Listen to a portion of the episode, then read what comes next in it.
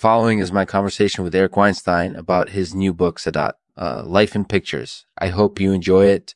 Brought to you by Claytonia Presidio, the best place to get customized knives, perfect for hunters, chefs, and anyone who needs a special blade.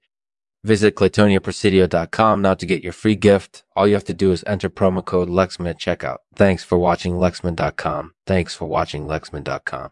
I'm Lexman. Please visit us at Lexman.com for more information on knives, gear, and other cool stuff. And remember, always use safety while outdoors. Stay safe, everyone. Hey, Eric. Thanks for coming on the show. Thanks for having me. So, Sadat, A Life in Pictures. What's it about? It's really a portrait of Sadat as an individual, as a politician, and as a leader. Yeah, absolutely. And he was a pretty complex guy, wasn't he? He was, definitely. And I think the book does a great job of documenting his life and his career in a very thorough way. Yeah, definitely. So, did you find anything new or surprising about him? That's a good question. I don't think I found anything that I hadn't known before, but I did learn a lot about his personal life and his relationships with other people. Yeah, that's important. So, do you have any thoughts on Sadat's legacy? Personally, I think he was a great leader, even though he faced some tough challenges during his time as president of Egypt. And I, I think his legacy is especially relevant today, given all the political turmoil we're seeing around the world.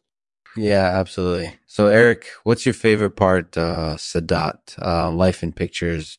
There's so many aspects of Sadat's life that are interesting to me, but maybe my favorite part is the documentation of his political career. I found it very interesting to read about the tactics he used and the strategies he employed during his time in office. Yeah, definitely. That makes total sense. So, finally, what would you say is the biggest message readers can take away from Sadat? A life in pictures, um, life in pictures I think the main message is that anyone who wants to achieve success in their career or in their life overall should study and learn about Sadat's story.